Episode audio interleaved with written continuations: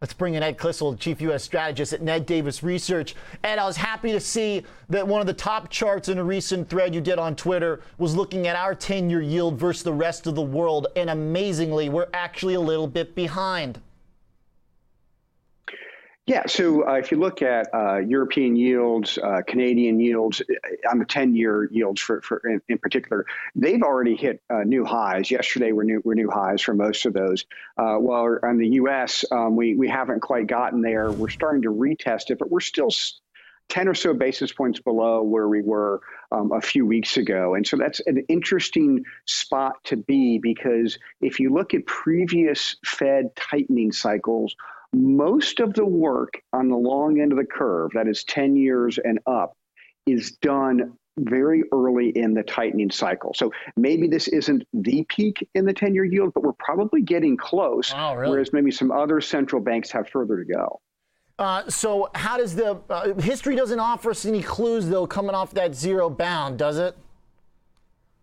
Uh, n- not a ton. So we do have to take that into account when we're talking about any of these things. That a lot of this is is kind of a, a new a new regime, but the what, what tends to happen is the market shifts from inflation fears to growth fears. And we're starting to see that happen. And that's going to be the big driver is when the concern is more about uh, whether or not the economy is going into recession than if inflation is going to be a, a, runaway issue. So that's what I think is going on right now is there's a lot of back and forth. Whereas a couple months ago is all about inflation. Now you're seeing the recession fears uh, come in, even if those recession fears aren't realized for another 12 months or so, the market's going to be struggling over what that's going to look like. And that's going to impact the pace of interest rate increases or decreases. You've got interesting data on that. The difference between the bear market start and then the recession start. Uh, it's a table with a lot of negatives in front of it. You're using the Dow Jones as your index here to give yourself a time horizon back to the 40s because uh, there's some important events around there we got to include to walk us through this, Ed, what does this mean? It seems like just going from your notes that generally uh, the recession comes after the bear market by an amount that we've already surpassed because our bear market is six, now seven months running. Yeah, so on average, uh, the the bear market starts about five months before the recession, which makes sense. Anybody who's in the markets knows they're, they're forward looking, so they're, they're going to start pricing in uh, the recession before it actually happens. But if you talk to most economists, when they're looking at things like the labor market and consumer spending trends, they're not looking for recession right now. And of course, they could be wrong, but but most economists are looking for a recession potentially in 2023.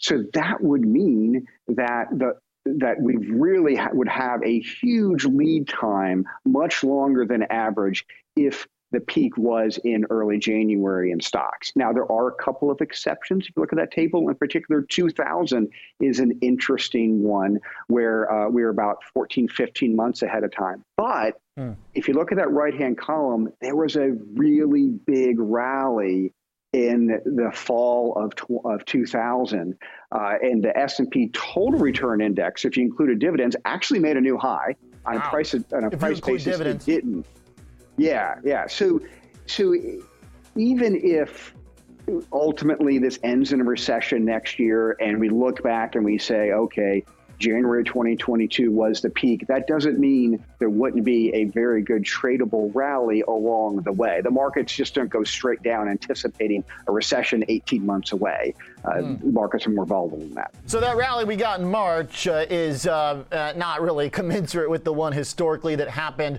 in basically like the post dot com bounce back. So the good news is here uh, if I could try and summarize, is that uh, it looks like maybe we could be having one of those long runways until recession, which could include a big bounce. So, like the bad case scenario here is we get a recession coming a little bit later by historical standards compared to when the bear market starts, which means we might get a big rally. But the bad news is the only comparable is dot com, which is not exactly comforting because that means we might have to hold on to our growth stocks for a decade before they get back to the highs. Well, yeah. So, so as we start playing this historical analysis back, I, I, think probably the Nifty 50 area in the 70s is probably a, a better analogy than the uh, than the dot com bubble because look, so many of those stocks were were just unprofitable, not legitimate businesses. Right. Whereas the mega cap techs of today are, they are probably just overloved and, or they were overloved, overowned.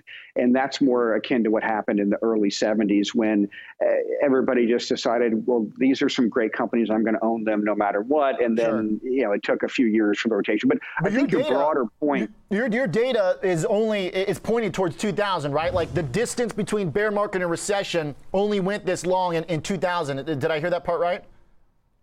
Yeah, that was one of the very few examples. Okay. So, so yeah, so, so if you want to think about the 2000 analogy from that standpoint, if we're looking at a recession next year and we've already had the bull market peaks, those are two ifs. Yeah, that's the most recent and, and probably the best example. Um, and and I think there there is something to the idea was in that the the biggest stocks in the market were making big peaks, and that's why a cap weighted index like the S&P or even the Dow, which is price weighted, but it has a lot of those big stocks in it that, that dominate the, the index, um, you know, w- would probably make highs that far ahead of time. So it, it had more to do with stocks within the index than necessarily you know, the market and the economy pricing in a recession. Interesting. Okay. All right. So maybe we could still have like a one last uh, big ramp uh, potentially. Uh, an interesting uh, data set for us. Uh, difficult, obviously, with limited samples, but a super interesting one to think about here uh, for those that are, are, thinking the recession's around the corner. That means market's just going to keep collapsing.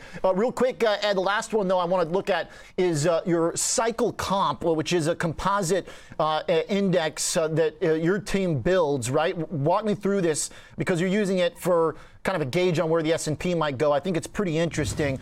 Uh, this cycle composite index. What is this? So it's a technical historical look you're taking the one year average cycle, the four year average cycle, so midterm years, and the 10 year average cycle. So in this case, years ending in two, and you're averaging those together to see what 2022 could look like. And it it's projected a weak first half and a strong second half. Certainly, we've gone to the weak first half so far. It does bottom around mid year and, and suggest a pretty good second half rally. So a lot of things have to fall into place for a, a, second half rally to, to come to fruition. But as we just talked about with, you know, even if the recession fears ultimately are realized next year, that doesn't mean you couldn't get a decent second half move. So this is a just a pure technical view that tells you how the, the, the year could play out. And then you have to overlay the macro on top of it. All right. Okay, I like it. So, uh, trying to find uh, something here uh, that works from a history, uh, historical standpoint to give us some perspective. Appreciate that. Ed, great stuff. Good to have you back on the show. Yeah, thanks for having me. Nice to see you. Always. Ed Clissold, the Chief U.S. Strategist at Ned Davis Research.